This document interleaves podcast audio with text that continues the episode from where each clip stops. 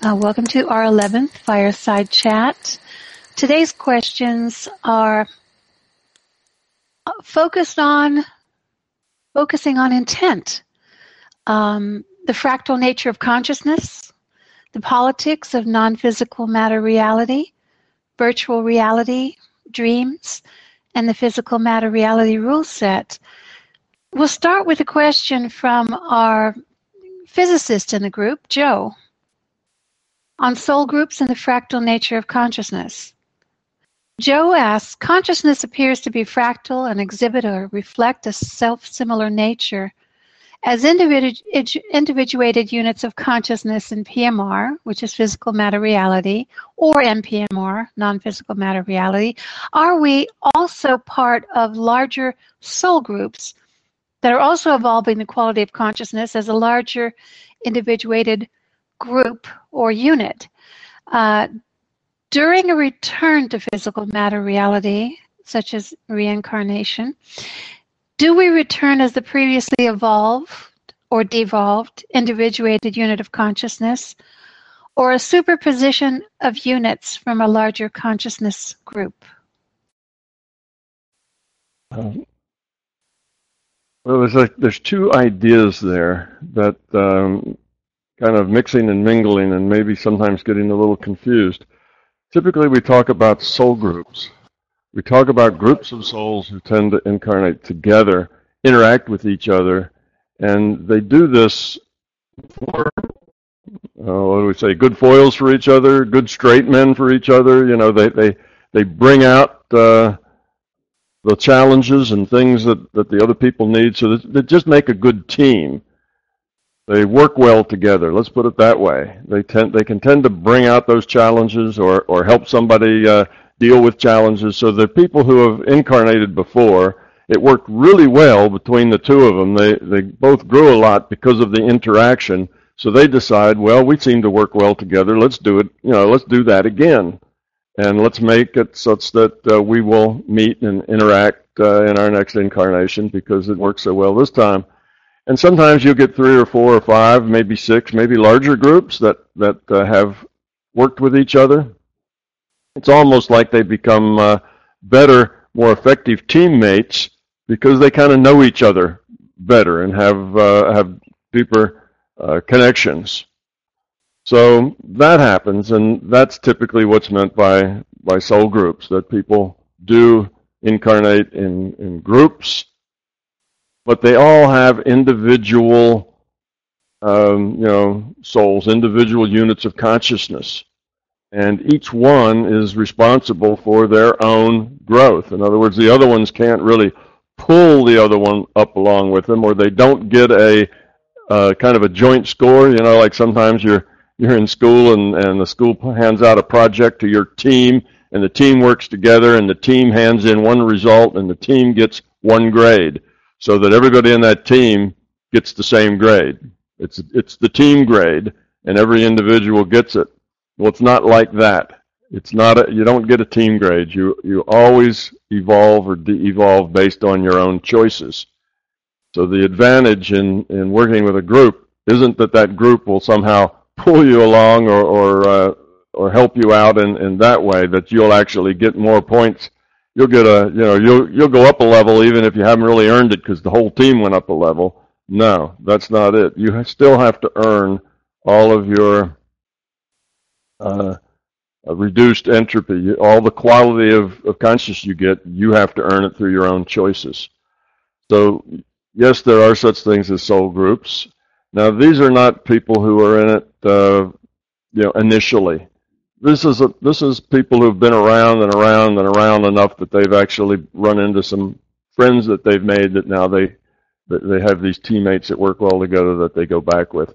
So it's not that everybody is in that kind of arrangement. Sometimes it's just maybe two. Sometimes, a lot of times, most of the times, it's just one, just the individual.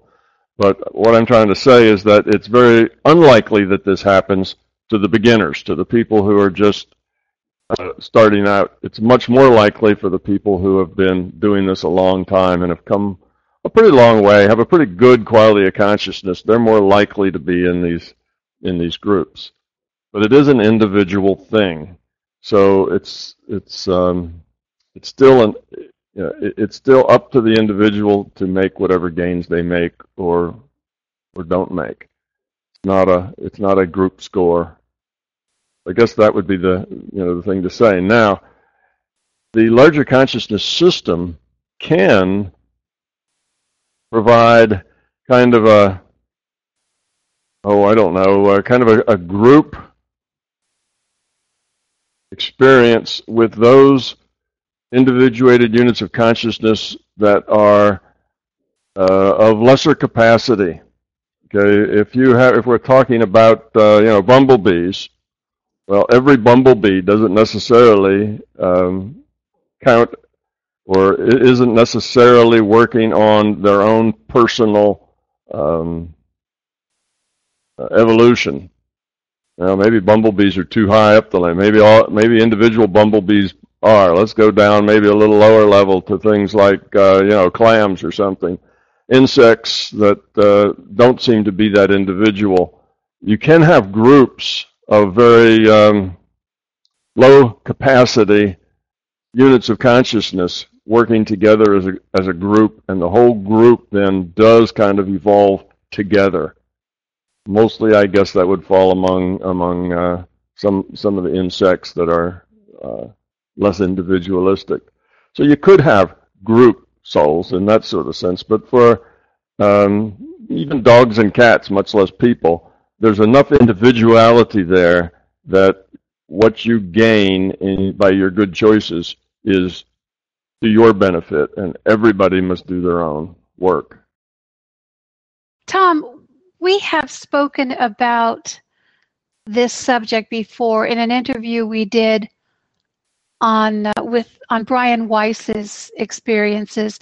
In one of his books, Miracles Happen, he points out a multiple incarnation. In other words, three people are one individuated unit of consciousness experiencing different aspects of P M R at the right. same time.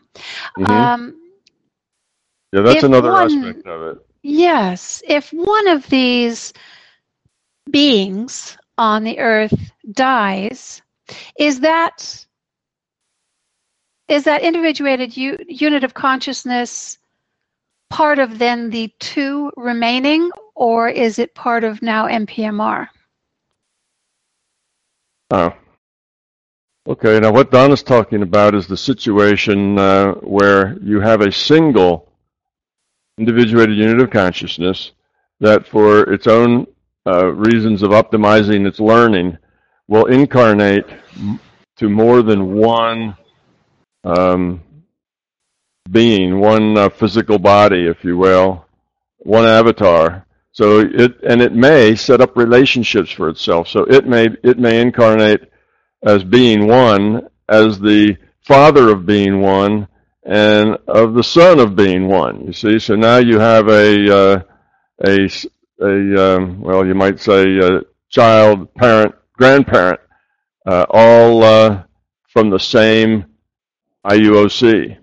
Because the I U O C is only investing a fraction of itself, some portion of itself, into the free will awareness unit, which is the thing that basically is the experiencer of what the avatar is doing. That's the that's the part of it that gets the data stream. So this free will awareness unit is a subset of the individuated unit of consciousness. And if the individuated unit of consciousness has enough capacity, it can support maybe two or maybe three free will awareness units, okay, which now all have the same I U O C, individuated unit of consciousness. So that's what Donna's talking about. And that doesn't happen that often. But it does happen sometimes where the issues that they need to outgrow are relationship issues. And by setting themselves up in a in a relationship to each other, they can describe all the variables more so that they have the opportunity to learn the lessons that they need to learn and see particular aspects of themselves all interacting. And that can be very educational. So that's just an example. Now what Donna asked is that when one dies, what happens? Well, that that uh, free will awareness unit then in it that was that that individual, one of the three. It just uh, you know, uploads all the things that it's learned, you know, to its individual unit of consciousness, and it uh, disappears. Free will and awareness units blink in and blink out as they're as they're needed, and the other two continue on. So it's not like the one that leaves then goes back into the two that are there or anything. It, it all does go back to the I U O C, the individuated unit of consciousness, but they remain individual with their individual experiences and, and, and so on. It's just now there's just two of them to interact rather than three. So that's the way that works. But again, this is a rarer part of of uh, you know what happens. It's it, it's less rare if to just have two, and it's even less rare, of course, to have you know the basic, which is one. That's and again that happens more with people who are more highly evolved their consciousness as opposed to those that are just beginning. Don't do those sorts of things so much. Does that answer your Tom, question, Donna? Yes, Tom. I, I lost part of the answer. Part of the part of the audio was lost. Uh, but are you saying that the individuated unit of consciousness then, that one being returns to the individuated unit of consciousness in N P M R and the others continue to yes. experience their own Yes. contribute to their own experience. Okay, that does answer. Thank you very much. Um, the next question is from an M B T user, Dante, on the significance of taking part in a simulation. If one is playing a computer game simulation, the task of the game might be to build things or to develop your character's abilities, et cetera. But of course, nothing really happens because it is just a simulation. If really we and all possible consciousness systems that we, that were, are, or ever could be, are simulations run by the um, absolute unbounded oneness, A U O, then that which is accomplished in these simulations, uh, for example, entropy lowering, is only an illusion too, and nothing really happens either. Can you comment on this? Yeah, I'm not sure uh, why we're saying, when you say, is this an illusion too, or illusion also? Um, I, I don't know why the, the uh, author of that question You know, said that, but no, it's not an illusion. The uh, the um, amount of evolution, the amount of entropy, entropy reduction an individuated unit of consciousness is able to achieve sticks with them. That's that's uh, cumulative. That's not um, uh, you know, that does not evaporate. That does not start over because growth and and uh, evolution has to be a iterative process.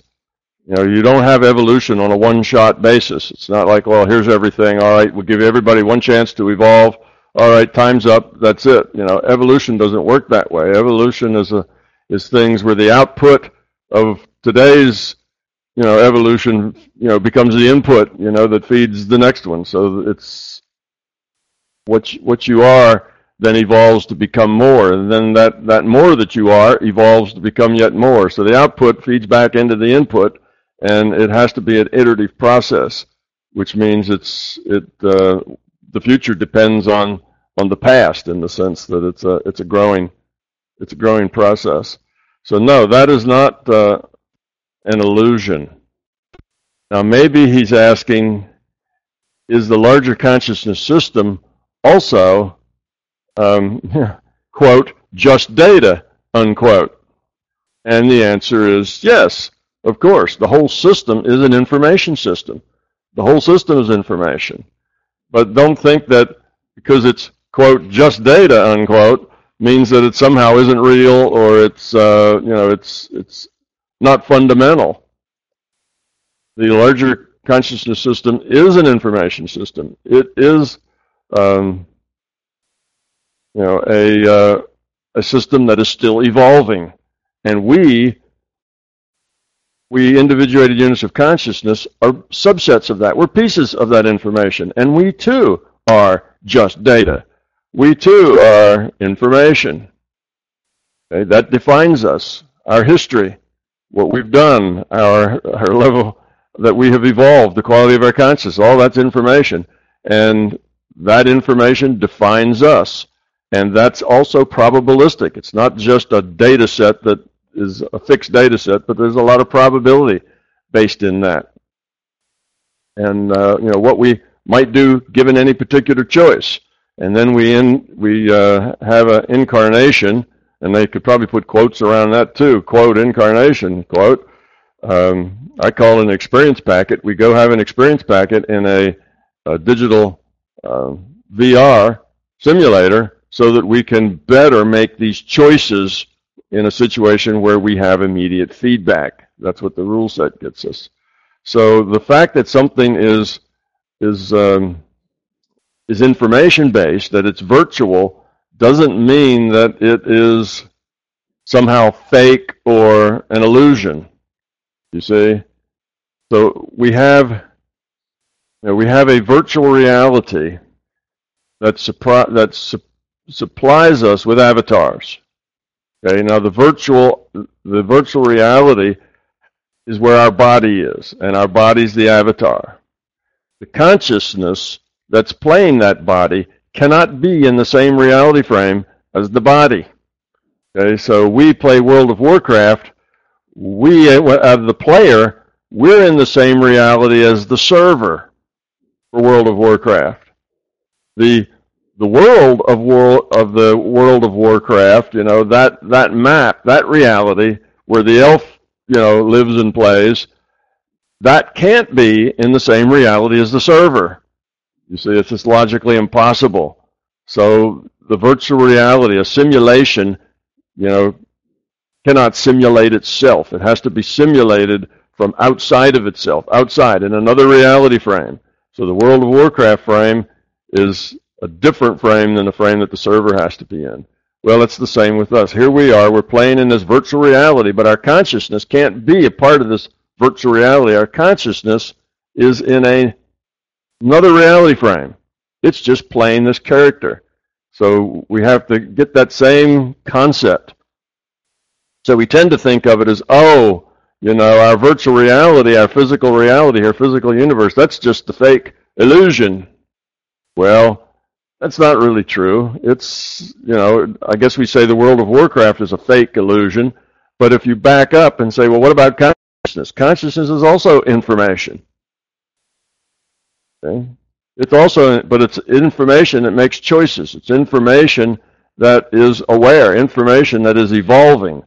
The avatar that's in the physical reality frame, that is not something that is alive, evolving, and, and uh, works on its own. It only seems to do that. We are the consciousness that fuel it. So it's just like the elf body. You see, the elf body is, quote, just information. It's just a body. It interacts. It, it makes choices for the player. The player can then play those choices out. The player gets to make the choice. Do I run? Do I fight? So that's a player's choice. That's the choice of the consciousness. And then the body acts it out. And in acting it out, it interacts with others and creates more choices. You see? So that's, the, that's what the virtual reality does. It creates choices and feedback. But the consciousness itself is information, but a different kind of information. It's information. It's a set of information that's evolving. It's changing. It's self-aware. And then the larger conscious system is yet another information system. So don't equate the the you know the fake, the not real, the illusion with being data. All of it's data. It's all information. All the reality we can know is, quote, just data. It's all information. But some information sets are different than others. Some, being chips off the old block, off the uh, larger consciousness system, are in themselves, have awareness and, and uh, choice and free will. Other data sets, like the avatars we're in, are just computed um, games for us to experience in. So there's different levels of, of um, information systems. Maybe that will, will uh, answer that, that question. But I have a lot of people get hung up on the, what do you mean it's just data? you know, somehow they feel that themselves and their consciousness is somehow more or better than just data. And they, they get this idea that the just data is, is the fake stuff, but that's not true. It's all data.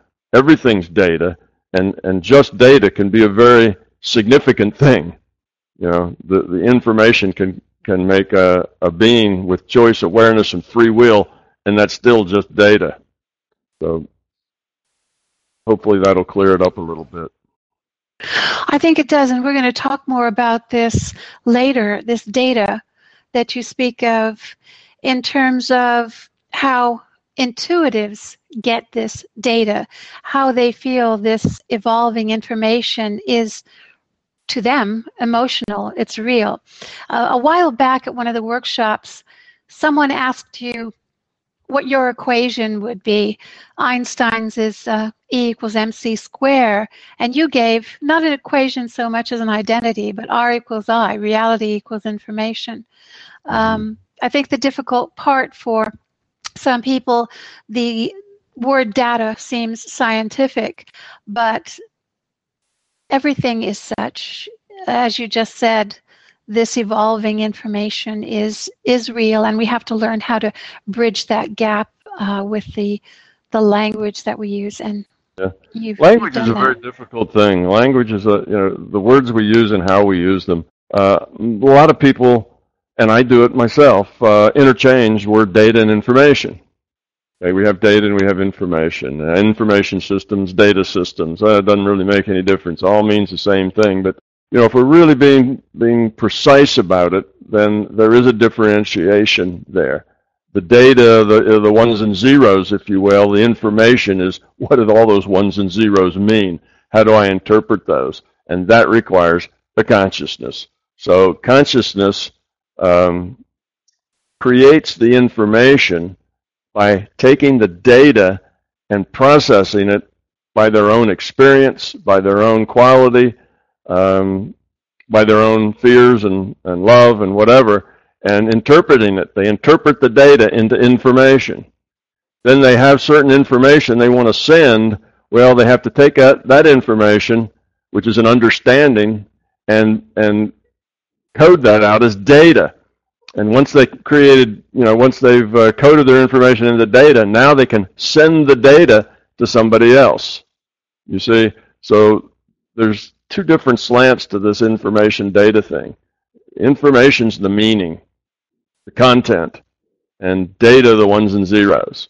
So that's kind of the precise split between those. But mostly people don't speak and think that way. Mostly people think data, information, all kind of the same thing. You know, we talk about it generally. So I thought I'd maybe make that specific. So if we are getting into a conversation where it, it matters to make a difference between those two, then that's the that's the difference. Okay, Tom. The next questions are on properly set intent, focused intent, um, and they come from Josh, Polly, Shaw, and Lawrence. I'll start with um, Josh's question first, and perhaps they will all um, get an answer.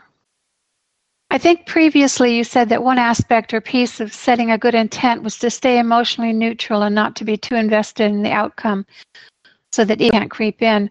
I've looked in my past experiences when I believe I've set an intent successfully and noticed a sort of stoic emotional tone during both the setting of intent and any time I reset it later on. In those cases, I obviously wanted the outcome that I was setting my intent for, but I had to actively keep the emotions in check. Is is this what you mean? That's the first part of his question. It, I would uh, use the word detached and say you need to be detached uh, when you are interacting uh, with the larger consciousness system. And what I mean when I say detached, I mean, you need to detach what you're doing, your intent, from your ego. That's really what I mean by being detached. You need to detach it from your ego, from your fear. Okay? That's the problem. If it's a, if you have an ego, fear, belief attached to your intent, that tends to weaken your intent, and it um, you won't be nearly as successful. So if you, what you're trying to do is heal someone, then you have to not be attached to the outcome. You have to not be attached to, oh, I really want it. It needs to be this way. This is the way it has to be. You know, if it's if it's any different than that, it would be terrible. If you have all these needs and wants and ego attachments to the result, then you'll be much weaker in your in focusing your intent. But if you just have a strong intent to accomplish something, yet you will, you know, and you accept whatever the outcome is, is whatever the outcome is. You're just going to put all of your intent into doing it, you see. So now you're, you've given up control. You're not trying to control things. It's not like, oh, I'm, you know, I'm in charge now. I'm going to control the world. I'm going to control the health of this person. If you go into it from a point of control, then that's your ego speaking. If you go into it as an act of caring or an act of love, I'm going to do this because I want to do this. I think it's a good thing to do. And then you just do it. Then that's different uh, than having a, a uh, an, an egoic uh, component to your intent. So that's really what I meant when I was making that differentiation. You have to be um, kind of a, an independent from the object that you're working on, which is maybe somebody's health. Now, people find the very same thing here in this reality. That's why a surgeon doesn't operate on their own children, on their own wife, or their own brother. If, if, if a surgeon, if a heart surgeon has a child with heart problems, that surgeon finds another surgeon that they trust to do that work. They don't do it themselves. Why? Because they have, you know, an attachment to the outcome, and they have enough of attachment to the outcome that it will get in the way with them doing the work. You see, they won't be objective. They will be um, more. They have fear attached to what they're doing, which will block them and get in the way of the possibilities. Whereas someone who can be detached from that can just do what's best for that patient and make quick decisions, then they're a better doctor than the one who is wadded up with expectations and needs, and they can't make those quick decisions because it's just they have too much, you know, invested in the outcome to to do to do it with detachment. It's the same thing. It's a it's a very similar kind of thing. The ego gets in the way. The fear gets in the way of you being your best. And that'll happen in this reality as well as the larger reality. Secondly, uh, Josh asks, is there any other feedback other than a successful result, which may or may not have been due to the intent, that we can be aware of? I'm more thinking about a feeling, not an emotional feeling, or some other form of information that we can be aware of during the setting of the intent, to know if we are not just doing it right, but doing it in a more powerful way than emotionally charged wishful thinking. Yes, there is. As you practice, uh, you get better at that feeling that he that he mentions. When you initially start, uh, say, healing, healing is as good an example as any. When you initially start healing, you're probably not real good at it and not real powerful with it, although you probably do get better than results because you can get people even if you're not very good at it. You know, it's not like you have to be a master before you get any results. You'll get some results, and you'll probably have a, a you know, a probability uh, of maybe one in, you know, four or one in three that what you're doing is is, is random. Which means it's not random unless, you know, well, let's put it this way, you know, if if you if you do it a hundred times and exactly fifty percent of the times it works the way you are working it to work and the other fifty percent it doesn't, well, that's called random. See, that might happen anyway because take somebody's health and you can say, well, they might get better, they might get worse. And if you have no idea how their disease is or anything about it, then there's about a fifty-fifty chance, perhaps, that uh, you know that could happen. So, but if you heal a hundred people and you know ninety of them get better immediately afterwards, well, what's the probability of that just being good luck? So that's like flipping one hundred coins and ninety of them all come up heads. Well, that's pretty unlikely to happen just on chance, you see. So that feeling, as you practice and your pro- and your probability of success goes up, you do get a sense of when it's right, when you've when you've been effective, and uh, that is usually pretty accurate. Not always accurate though, but usually pretty accurate. At least I've noticed that. Now, I've probably done these things thousands, probably many thousands of times, and I have a fa- I have a good sense of when I'm really connecting, and and uh, you know can put some power onto the problem, and when I'm really not. That's it gets more and more obvious with time as uh, you know what's working, and sometimes you just need to let it go and come back to it later because you're just not. Uh, You're not tied to it. But then I have had other times when I spent very little time on it. You know, it was uh, a request was made to help out with something, and I was very busy. And oh, I thought about it uh, sometime later, maybe the next day, and I spent maybe ten seconds on it. Just kind of went there and said, "Okay, help." And then I forgot about it and got consumed in other things. And then I'll see that person, uh, you know, two or three weeks later. And they go, thanks, everything really changed, you know, uh, I got better right away, and this happened and that happened, and I'm thinking, did I do that or not? I really didn't put that much effort into it. And I've done that enough times to realize that sometimes I'm a lot more effective than I think I am. So you're you're thinking about this, you know, how do you know? Well, I, sometimes I get surprised too. I don't know. I think I've done something that's maybe not effective. Maybe that was just good luck on that case, but it's happened enough times that I'm thinking that sometimes you can be very effective when you when you're not even, you know, you don't necessarily feel like it. So yeah, I do get a feeling that yeah, this is good. I've made a good connection there. I feel good about that. And sometimes I have a feeling like, well, I really haven't done much, but it doesn't always work out that way. So. Uh, I, mine, mine anyway, isn't at one hundred percent. I'm probably batting around eighty or ninety percent as far as whether that feeling is correct or not. And I think the, the difference is, is that some people really don't need much to get that snowball rolling. In other words, all you have to do is give them a, you know, a nudge at the right time in the right direction. And after that, that snowball just rolls down the hill and, and does really fine.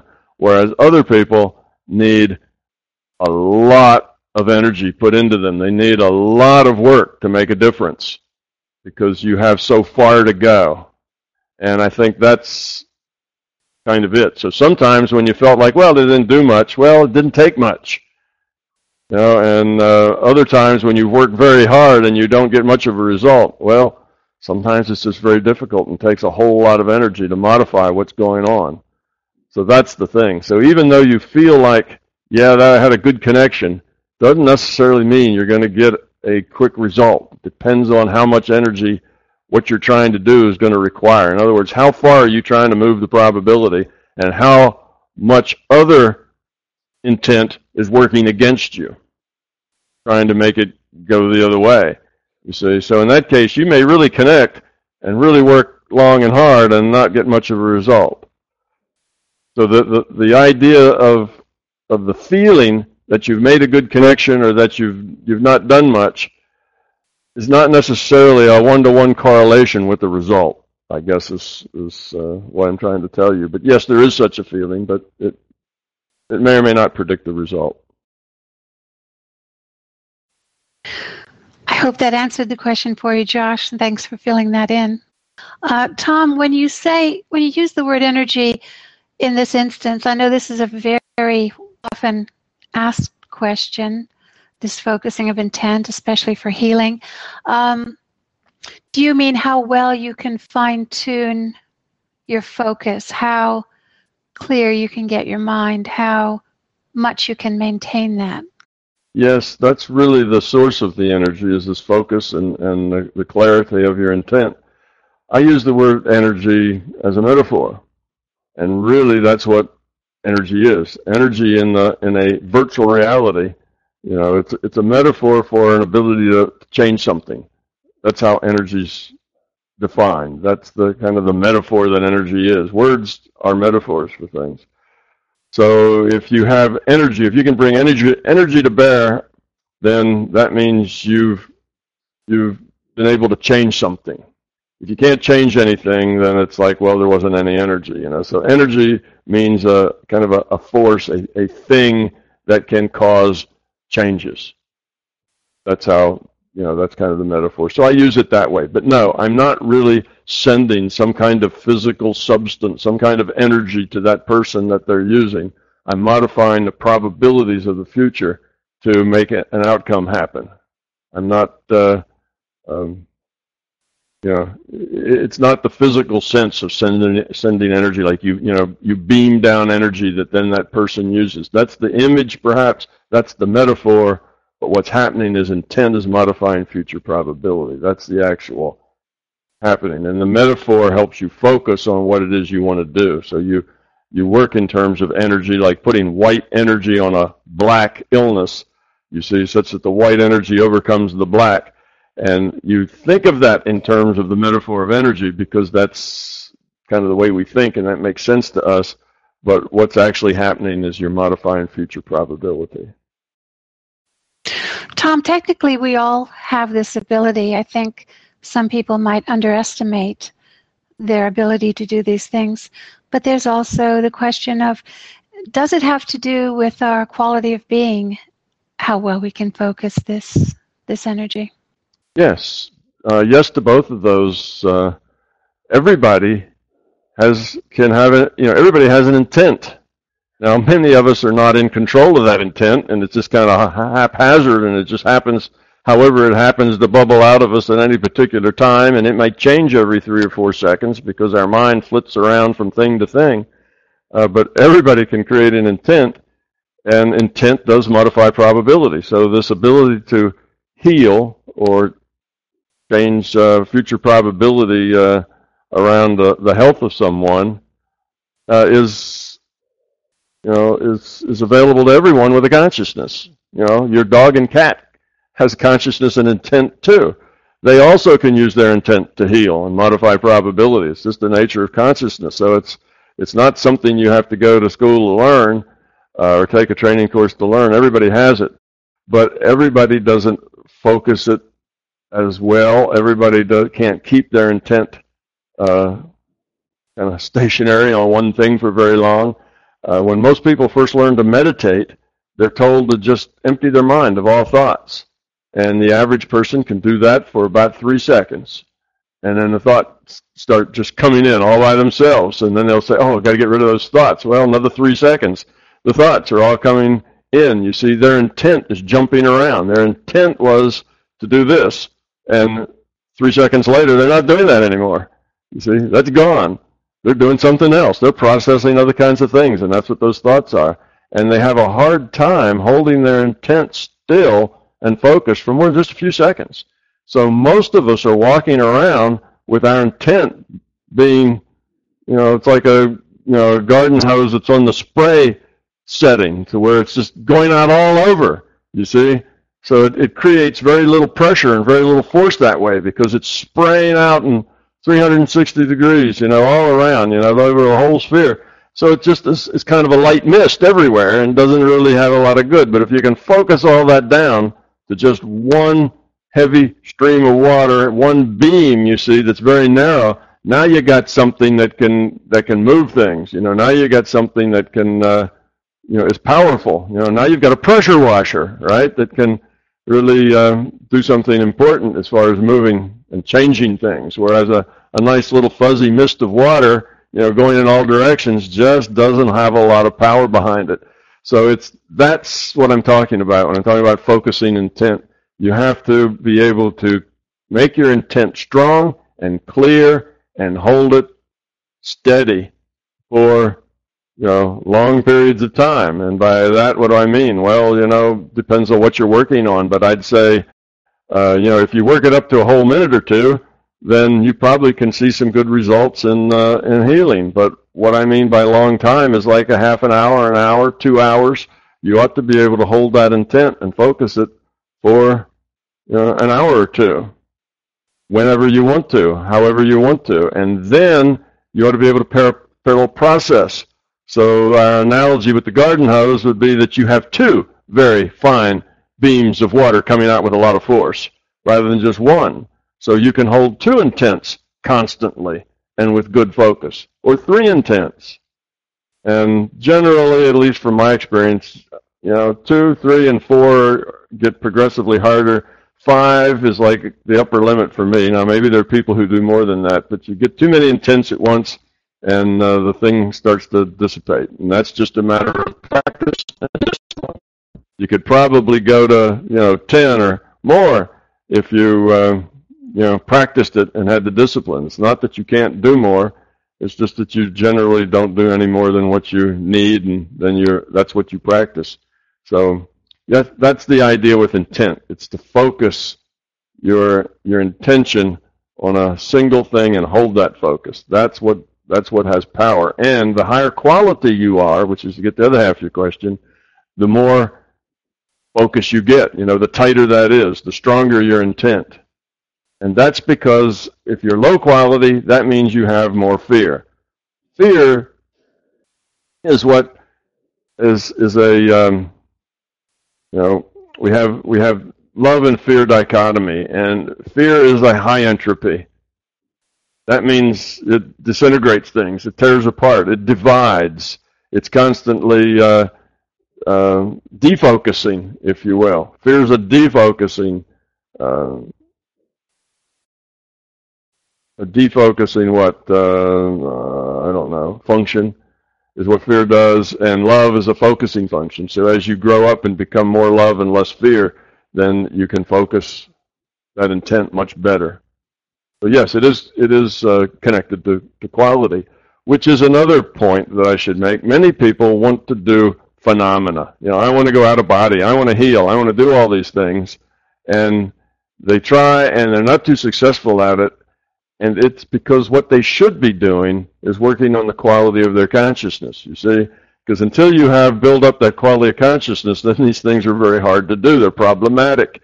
You know, you, you can't, you can oh, maybe go out of body if you work on it real hard, but you can't do it when you want to, how you want to. You don't have much control over it. That's because you haven't yet developed the quality of consciousness to where, you know, that becomes much easier. So it would be like, uh, wow, I want to be a concert pianist, you know? So I'm going to go get a piano, and no, don't bother with lessons. I'm just going to put my hands on the keys and play something beautiful. Oh, listen to all that sound. Isn't that great? You say, well, it's okay. You're making sound, but it's, no, it's not really all that great. You're not too focused yet. It's mostly random, you see. And so people who get really excited about playing the piano, they, they run out and buy a piano, and, and then they get real disappointed because it doesn't sound like much. It just sounds like a jumble. Oh, I guess I just can't play the piano. Well, no, you're getting the cart in front of the horse is the problem.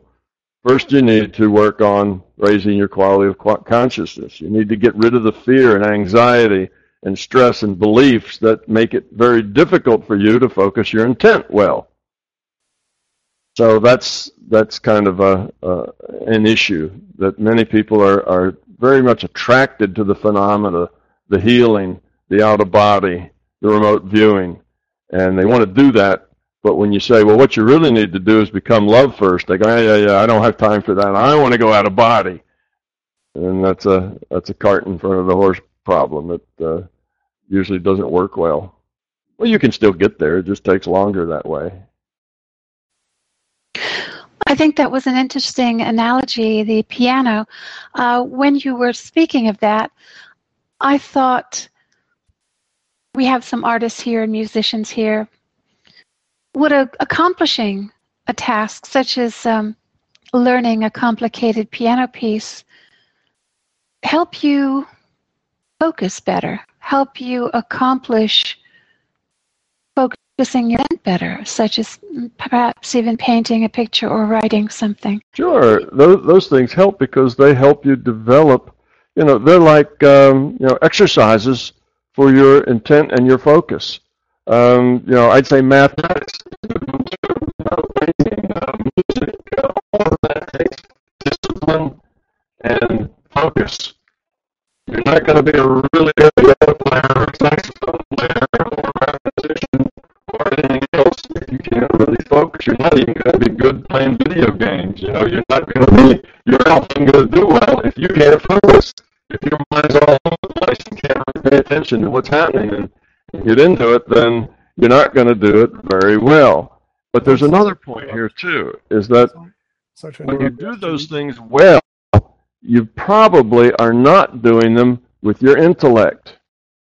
You learned, and, and here's, a, here's an example, when you learn to type, when you first start typing, you're thinking, ah, the T key, you know, left hand up to the right, there's the T, oh, the E's next to that. And every time you see a letter that you type, you have to intellectually think, which finger is supposed to hit that on what row, and it's an intellectual process. And at that intellectual process, if you practice that a whole lot, you may get up to fifteen, twenty words, you know, a minute. But if you let go of the intellect and let do it enough that those fingers just go where they go, and it's not that your intellect is saying, oh, take this finger and move it up and to the right. The finger just knows, because you look at the letter on the page and you see that T, and it just knows that that index finger goes up to the right without your intellect getting involved. And when you play a piano, it's the same way. When you're playing that piano, you don't say, uh-oh, pinky has to move three keys down and over to the right. You know, that doesn't work. If you played the piano that way, you'd be stuck with Mary Had a Little Lamb. That's about as far as you'd get. If you really want to be good at any of these things, including playing video games or anything else, you need to get past the part where you're in control, where you have to focus with your intellect. You have to get to the part where it's just natural. You do it because you're, you will it. And as you will it, it happens. You see, you just know where to go. Now, a, a, a musician that plays by ear and listen to somebody play a, a melody or a piece, and they can just sit down and without thinking about anything, uh, not where, you know, maybe they'll think about, well, what key do I start in? But they'll just take that melody, they'll put their hands on the keys, and psh, there it is. They duplicate it. It has nothing to do with their intellect. It has everything to do with how many hours they've sat, you know, in front of that keyboard trying to do that. That's what it has to do with. So you have to get good at something, you have to get past the intellect. And if it's true with your healing and, it, you know, with your remote viewing and the rest of that, it's all the same way. You have, you first, when you learn, you're using your intellect. Oh, I need to do this, I need to do that, I need to quiet my mind, now I need to go out and this. But as long as your intellect's in charge, you'll only be but so good. You get to the point that it just happens because it's a natural part of your process. Now your will is obeyed, and, you know, type the lazy brown fox jumped over, the, no, it's the something brown fox jumped over the lazy brown dog, I guess. You know, that little typing thing, you know, you don't have to think about that. Your, your fingers just beat it out. Now you can do sixty words a minute instead of fifteen because you've told your intellect to go sit down and be quiet while you do this. So it's the, it's the same with mental things, it's the same with spiritual things as well. You got to get your intellect out of the picture, because with your intellect also comes your fear, your ego, and all sorts of other divisive and high entropy things that just, you know, get in the way. And it's not a, it, it's it can't be a controlled intellectual process to be really effective. Your intellect's too slow and not all that smart. Thank you, Tom. I think that illustrated that point very well. Uh, we'll go on to Polly's next question that was overlooked last time. This is also to do with the same theme of intent. Um, he's searching for a formulation of intent that would help him grow. Um, at first, I thought it, I needed to be there for others, to help everywhere and anywhere where it's needed. This was unfortunately fueled by the fears disguised as desires to prove myself to someone and to see myself as good or capable. Then I realized I was not being authentic. I'm acting as if I was someone who I want to be, but I'm not there yet, and internal pressure was growing. It was clear from the outside that I'm not doing things out of an inner balance. So what shall I be? Authentic, helpful to others, being constantly connected to N P M R, being truly empathetic. What uh, would you comment on this? Okay, well, that's really a good time to ask this question because it falls right in what we've been talking about. See, Pauli's problem is his intellect is in control. It's not, it's, he's not just doing and being. He's, he's doing and being what he thinks he ought to do and be. His intellect is running the game, you see. And that's the difference between intellectual level and the being level. As long as your intellect's in charge, trying to orchestrate the process, then the process is just never going to work. You know, you're just never going to type very well as long as you have to think about which key to hit with which finger when. So the intellect gets in the way. The intellect has you doing things that are, you're, you're now creating an image. If somebody looked at you, they'd say, oh, what a kind, generous, and helpful person that Polly is, because all the time I see him, he's helping other people, he's such a sweet guy, and da-da-da-da-da. But if inside, you're doing all that just because you think that's what you ought to be doing, well, it's more civilizing. Everybody around you appreciates it. You're a nicer guy and have more friends, but you haven't really grown much. You see, you don't grow up with that. So the problem is the intellect. Now, why do people use their intellect uh, instead of just being? Mostly it's because of fear. What they think is that everything will be fine as long as I can control it. But if I let it go out of control, if I just let it go and just be who I am, geez, I don't know what will happen. It could be really ugly. You know, it may not be nice at all. You know, I may bark at everybody, bite a few people, you know, grab all the money on the floor and run. You know, maybe that's what I am inside. I don't know, and I can't risk that. Therefore, I need to be in control. I need to do these things, follow this prescription, and make it, keep that control on everything. You have to have enough courage to be authentic, to just be how you are, without the intellect telling you how you should be. Just be it. That doesn't mean that you're going to like it, but at least that starts you from square one is what you are. So if you just be it, and then you say, oh, well, see, I'm not nearly as nice a person as I've been acting or whatever. I've got all, I've got all this, uh, you know, I got guilt. You know, I envy other people. I wish that guy would, you know, fall off a, you know, a, a cliff because he's in my way of getting a promotion. You know, you have all these things that come out because that's the real you. Well, that's then the place to start to grow up and to change that. Find the fear, get rid of the fear, not decide what would be a better behavior and then force yourself to act that way. You see, that's the intellect. So the, the solution to the problem is that it has to be on the being level. And working at the being level is the same as typing without thinking about it or playing a piano without thinking about where your fingers are. You see, that's at the point where it's just you. It's just natural. You're not thinking about it anymore. You've gotten out of the intellectual part and you've just become it. And the reason you do what you do, the reason you're helpful is because you're just a helpful person. That's the way you are, not because you think you should be helpful, and that's what you do. So it's a matter of being, not a matter of doing. And uh, how to how to help you get there?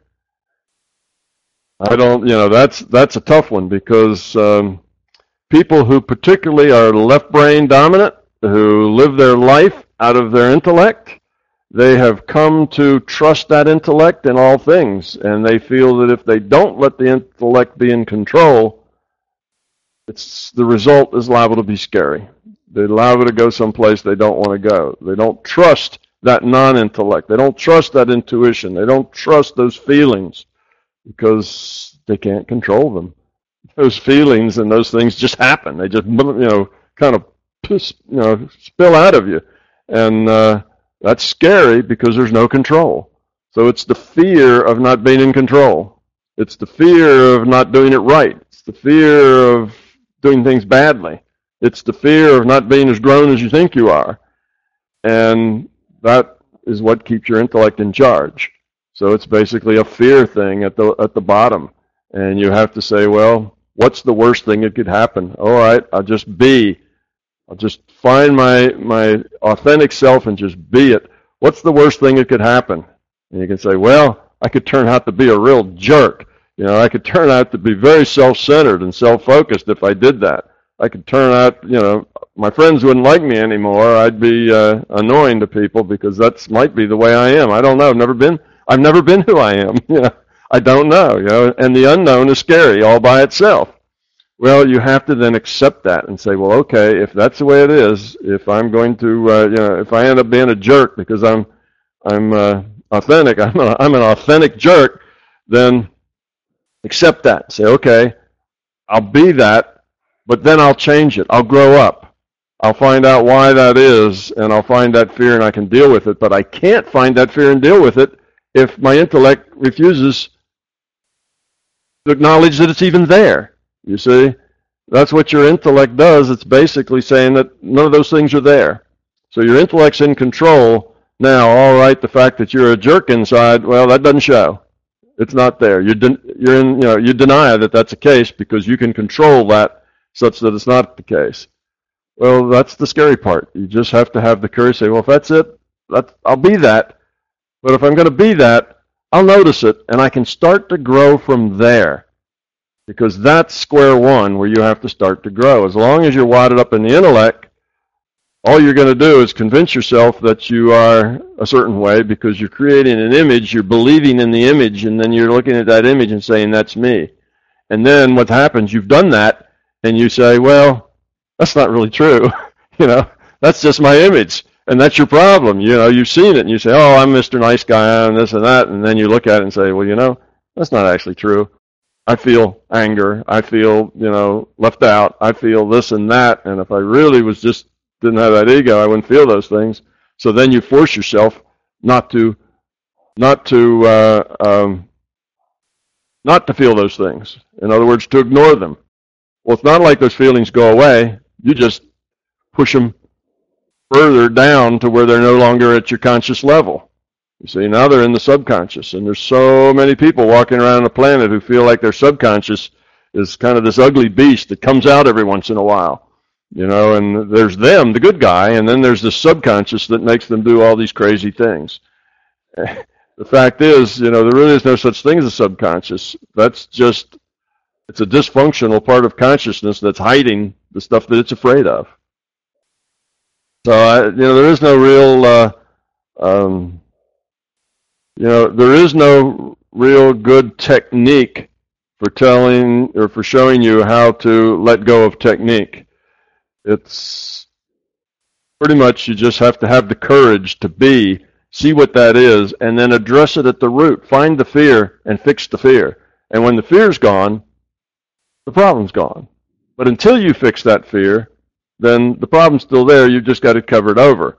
And the problem is that if you cover all those fears over to the point that, no, that you can't see them anymore, then how are you ever going to get rid of any of them? You're stuck. You can't go forward. So that's the rock and the hard place that people are in, you know, to get their growth going. They can't, uh, they can't really do it unless they have the courage to be whoever they are and let that control go. But you don't have to let it all go at once. You just let it go a little bit. You know, something, find a fear, get rid of the fear, just work your fears down one at a one at a time. But if you're not getting rid of fear, then you're not really accomplishing anything. So I don't know. I haven't really told you what you wanted to know. Your your intellect would like a nice recipe that if you follow the recipe at the end, you come out and, you know, everything's just great. You're all grown up and uh, have a high quality of consciousness, but it doesn't. It's not an intellectual process that's in control. It's an internal being process that just is. So there's no real prescription for doing that. It's just something you have to do. Part of his other question, which I think you've touched on in just the previous answer, uh, does becoming love mean being your authentic self? Does that does that lower entropy without really needing or intending to do that? Yes, because as you become love, that means letting go of fear. It's the fear that's is being hidden. It's the fear that you uh, don't want to deal with. It's why you have your intellect in control, so you don't have to deal with that fear. If you get rid of the fear and you become love, then you are an authentic person. And by definition, you've gotten rid of the fear, so there is no... Uh, You know, there's nothing you're trying to cover up or use your intellect to control so that you don't, you know, get into that problem. You're not having to control yourself. It's it's not an intellectual process.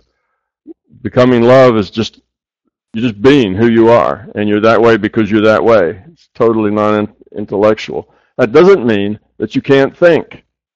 Okay, this intellectual and thinking thing is sometimes a, a problem that trips people up, and you say, well, you know, you have to let the intellect get out of the way and just be, and people think, well, how can I do that? I am my intellect. I mean, that's who I am, you know. I I, uh, I exist as an operative intellect. How can I let that get out of the way? If I got out of the way, I wouldn't be able to think. I'd just be a lump of putty, you know. I wouldn't uh, have any thoughts, because thoughts are my intellect.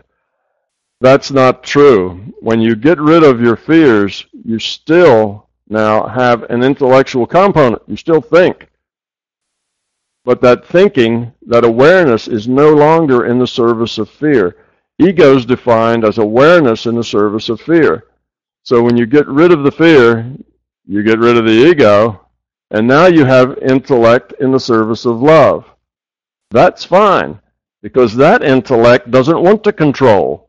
That intellect isn't fearful. That intellect isn't trying to hide anything, isn't trying to create images, isn't trying to be something other than it is, you see? It's all the fear that does that. So once you get rid of the fear, once you evolve that quality of your consciousness, and uh, move toward becoming love, all that just takes care of itself. See? You're getting rid of the fear, so you have a higher quality, and you are authentic. Because there is, it's the fear that makes you non-authentic. Uh, Pally would like me to share with you um, a quote that you gave on intent. Uh, my intention is to simply do the best I can, to make choices that will lower the entropy of myself and others, to deal with whatever comes my way productively, to be part of the solution rather than be part of the problem. And he wanted you to comment on that. Yep. You know, those are things called affirmations, you know, little things like that that you can say that are very positive. Um, if it's just an intellectual recital, it has not much effect. If it's something you really feel at the being level, yes, what that does is remind you to be more that way. You know, it's like uh, it's, it's like keeping the goal in mind of where you're going and what it is you need to do. So, in as much as you you um, you read that or you say that and you mean it deeply, it will help you move in that direction. Affirmations can be very valuable. In as much as it's just part of your image. Oh, every day I get up and read my information twenty-five times, my affirmation twenty-five times. Aren't I a good guy? No, it's not helping you at all. It's just back to the intellect. So you take it in at a deeper level, and yes, those kinds of things can be can be helpful things, because what it does is it keeps you pointed in the right direction. And you'll notice some morning you'll get up and you'll say that affirmation, and right away will come to mind something you did the previous day that really didn't live up to that affirmation. See? And if you go, if you take that and you say, well, that's okay, I'll say my affirmation anyway and we'll just go on, you see, then you haven't gained anything. But when you get that sense of, ah, I'm not really living this to, as much as I want to, then you have to not let that go. You have to say, why not?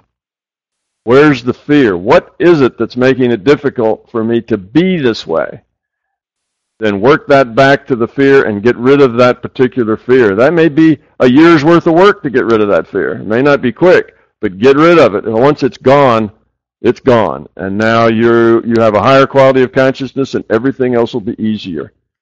Every time you get rid of a fear, getting rid of the next one is easier. The hardest one you'll get rid of is the first one.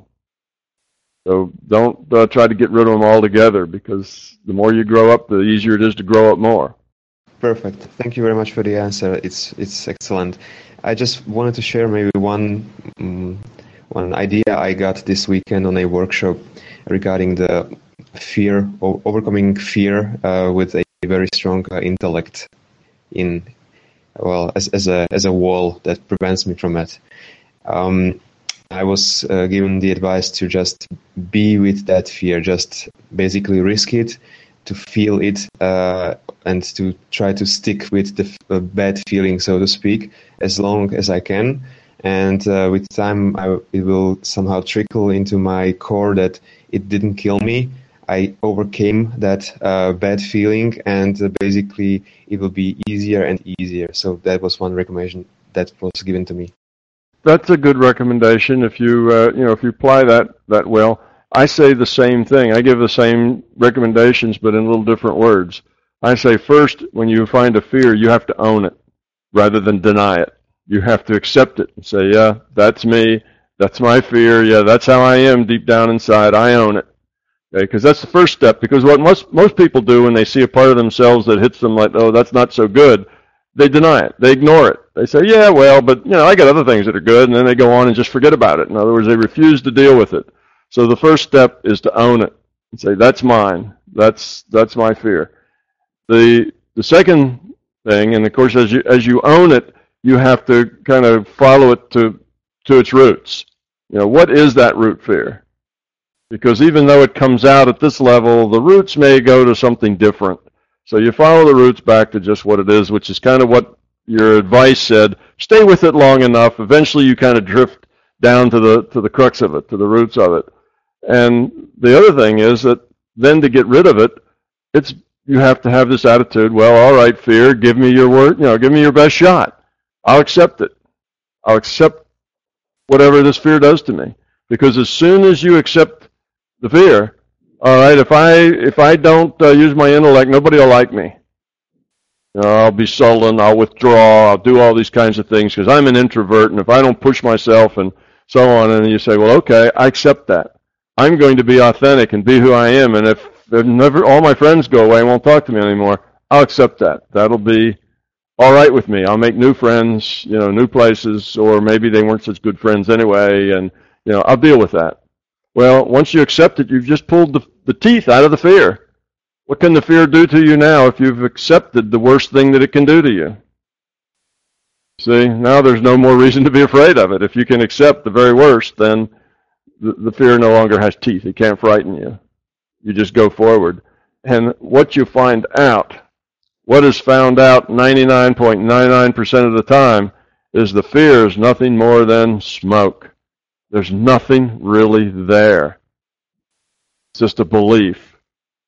And once you get, let it, once you accept it and let it, and, and agree that, okay, if that's it, I'll accept that, that terrible thing, no terrible thing happens.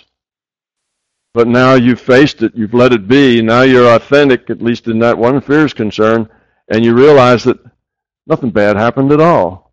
I just had a belief that something bad might happen. I just had a fear, and you can be afraid of the fear, you see. So fears can run in layers. But yeah, good advice. I would give the same advice, just different words. The next question on focused intent comes from Lawrence. Um, in one of Tom's YouTube videos, he explains how someone used their mind or focused intent to change the pH level of water. How was this achieved? Does looking or staring at the water with focused intent have something to do with changing the pH level in a physical way, or is it just moving around the probabilities or modifying the probabilities that were already there on paper within the natural uncertainty of what the pH level was previously? Okay, good question, Lawrence. Um, the way that the way it works is that the intent, the, the pH of water, and you can actually see this experiment done on YouTube. Um, I don't know, maybe Donna or somebody at the forum can help you come up with it. I I can't tell you what it what the thing is, but it's a YouTube experiment, and uh, uh, is it uh, Edward Teller? Is that the right one that was doing that, Donna? One of the, actually, physicist types who was kind of into uh, larger reality. Uh, Is that, that William William Teller or um, Professor Emoto? I don't no, know I if it, Bill, I Bill think Teller? It might have been Teller who was doing that. But anyway, it's it's out there. You can find that, and you can watch him do it. And what it looks like, if you just look at the experiment, that the, that the guy who's trying to make the pH go up or down, he's just sitting there staring at the beaker of water, you know. So it's like the, uh, you know, you don't see much. There isn't much to tell what's going on. But what's going on is that the pH of water isn't a constant. The pH of water, if you could measure it at a thousand different places in that beaker, you know, it's just a normal beaker, maybe a two-cup beaker. And if you could measure it a thousand different spots in that beaker and you could measure it instantaneously, you'd see the pH was going all over the place, right? So what you'd have is a is a pH on the y-axis, and the x-axis would be time. You'd have something, you know, going up and down like like this as it moved across, because at any instant in time you have um, you know, OH ions, OH minus ions coming apart. Now you have H plus ions. You know, well, H plus is a little acid ion. You know, the H minus are the uh, you know, the base ions, and these things combine, recombine, you know, in water all the time. So you have this molecular process that's going on, and the result that somebody measures when they stick a piece of litmus paper or stick some kind of tool in it is a kind of an average, you know, because they get a reading over two or three seconds, and then they they look at the kind of the average reading. So they're just looking at the average of the pH at any particular time, because there's tens of thousands, if not millions, of little OH's turning into H's, and H's connecting with O's to turn into OH's, you see. So stuff is going acid and base, and all that's changing all the time in the water. Well, there's a certain probability there that things can change, that an, o, that an OH will come apart and give you an H+, or that some of, you know, something will break down and, and modify between acid or base. So there's a certain probability of that. And what you're doing with your intent is shifting that probability. So you're changing the probability down at the molecular level, down at the atomic level, if you will. You're shifting the probability of what might happen inside that water at that time, and now you're making it, say, a little more likely that that process is going to produce H pluses rather than OH minuses, because you've shifted the probability with your intent. All right. Now you move it up from what's the what's the uh, the uh, basic of, of water that's neither acid or base. I think that's a seven, isn't it? Isn't yeah. uh, pH seven neutral? Yeah. So you'd start with a seven, and you'd work your intent on that. And as you change that probability, it would go from a from a seven. Let's say it's more acid. It's going to go up. You have a seven point oh one, and now the average level just went up from seven to seven point oh one. But now you keep your intent by doing something that you can have more. So that goes to seven point oh five. And if you keep that up over time, you're going to accumulate, because now the seven, the seven point, you know, the seven point oh five, that's now the average. Now you're going to raise that. That average will go up. So over time, this pH will just gradually rise, because you are keeping an intent on it that keeps the probability that more H pluses will be made than OH minuses, and the, the beaker gets more acid. But now you can't sit down and say, all right, I want a beaker that's more acid, and in the next second, you have something that's, you know, pH eight. Right. You see, you can't do that, because th that would create really massively something that was improbable happening to something that was probable. But in the margins, you can make those little changes. Got a little bias up on the pH, and then a little more, a little bias, and a little bias. So all you have to do is change it by a minute amount a whole lot of times, or over a very long time, and it begins to build up to something that is very obvious when you measure the average with a piece of litmus paper, or uh, you know, with, with some other kind of a, of a measurement device.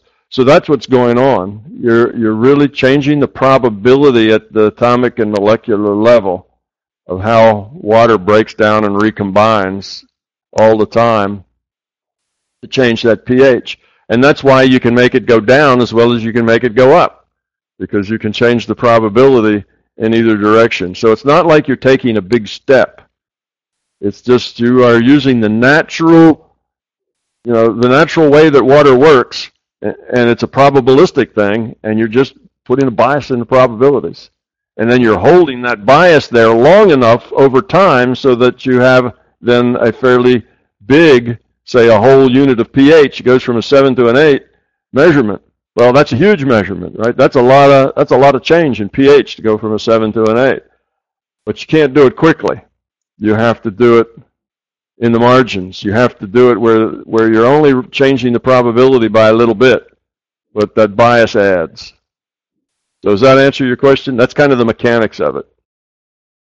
Yes, it, it, it does. Is it is it sort of like they're not really doing anything to the water, like they're not using their focused intent to to to use their mind to, to non-locally correlate with the water to make the water go up, but they're basically just like looking at the statistics and, like you say, like the natural uncertainty and, and just sort of using their own bias to make it what they want to make it within the natural uncertainty of what it already is. Yes. See, the, you're, yeah, exactly. You got it. That's what it is. It's that, that second one. So water could be, water fluctuates all the time. You know, like I say, if you could measure it precisely enough, it wouldn't be seven. It would be zero point six nine five, zero point seven, you know, oh, three, point, you know, and over an average, they'd average out to about zero point seven. So water's fluctuating all the time, and what they're doing is just putting a bias in the probability of those fluctuations that then build. Yeah, they're not magically converting, you know, some of the water into acid or something like that. Yeah, it's not. That's kind of what it seems like. But that's not what they're doing. They're just putting a bias in the natural process that, that goes on statistically all the time. Right, just like you said with the um with the hospital patients, you know, they had all the records, yes. And then somebody could bias it uh, and you know to make it fit their their um their statistics to make the uh so like for instance like let's I I use the metaphor like with basketball, like let's say you know most people would agree that Michael Jordan is the best basketball player, but somebody could kind of like modify the statistics to make another basketball player seem like he was the you know had maybe have film about it and you know all that kind of stuff to modify to make you know Michael Jordan look you know not the best basketball player but maybe you know Dominique Wilkins or you know somebody else. Right, as long as you have enough natural uncertainty, you know, which like in the pH, the uncertainty is, well, what is the pH of that water anyway? Well, it's uncertain. We really don't know, you know, because a measurement of pH is just an average. You know, that water is actually changing all over the place. So what is the pH of that water? Well, nobody really knows. It's uncertain. Well, within that uncertainty, I can change it. So if there's a certain amount of uncertainty about, well, who's the best basketball player, well, you can use intent to modify that uncertainty. Right. You see, that's the that's the way it works. But you got to start with the natural uncertainty. Yeah, it's not. This is not a change the water into wine thing. You know, this is uh, this is taking the the uh, the natural uncertainty of pH and biasing it to do something a little different.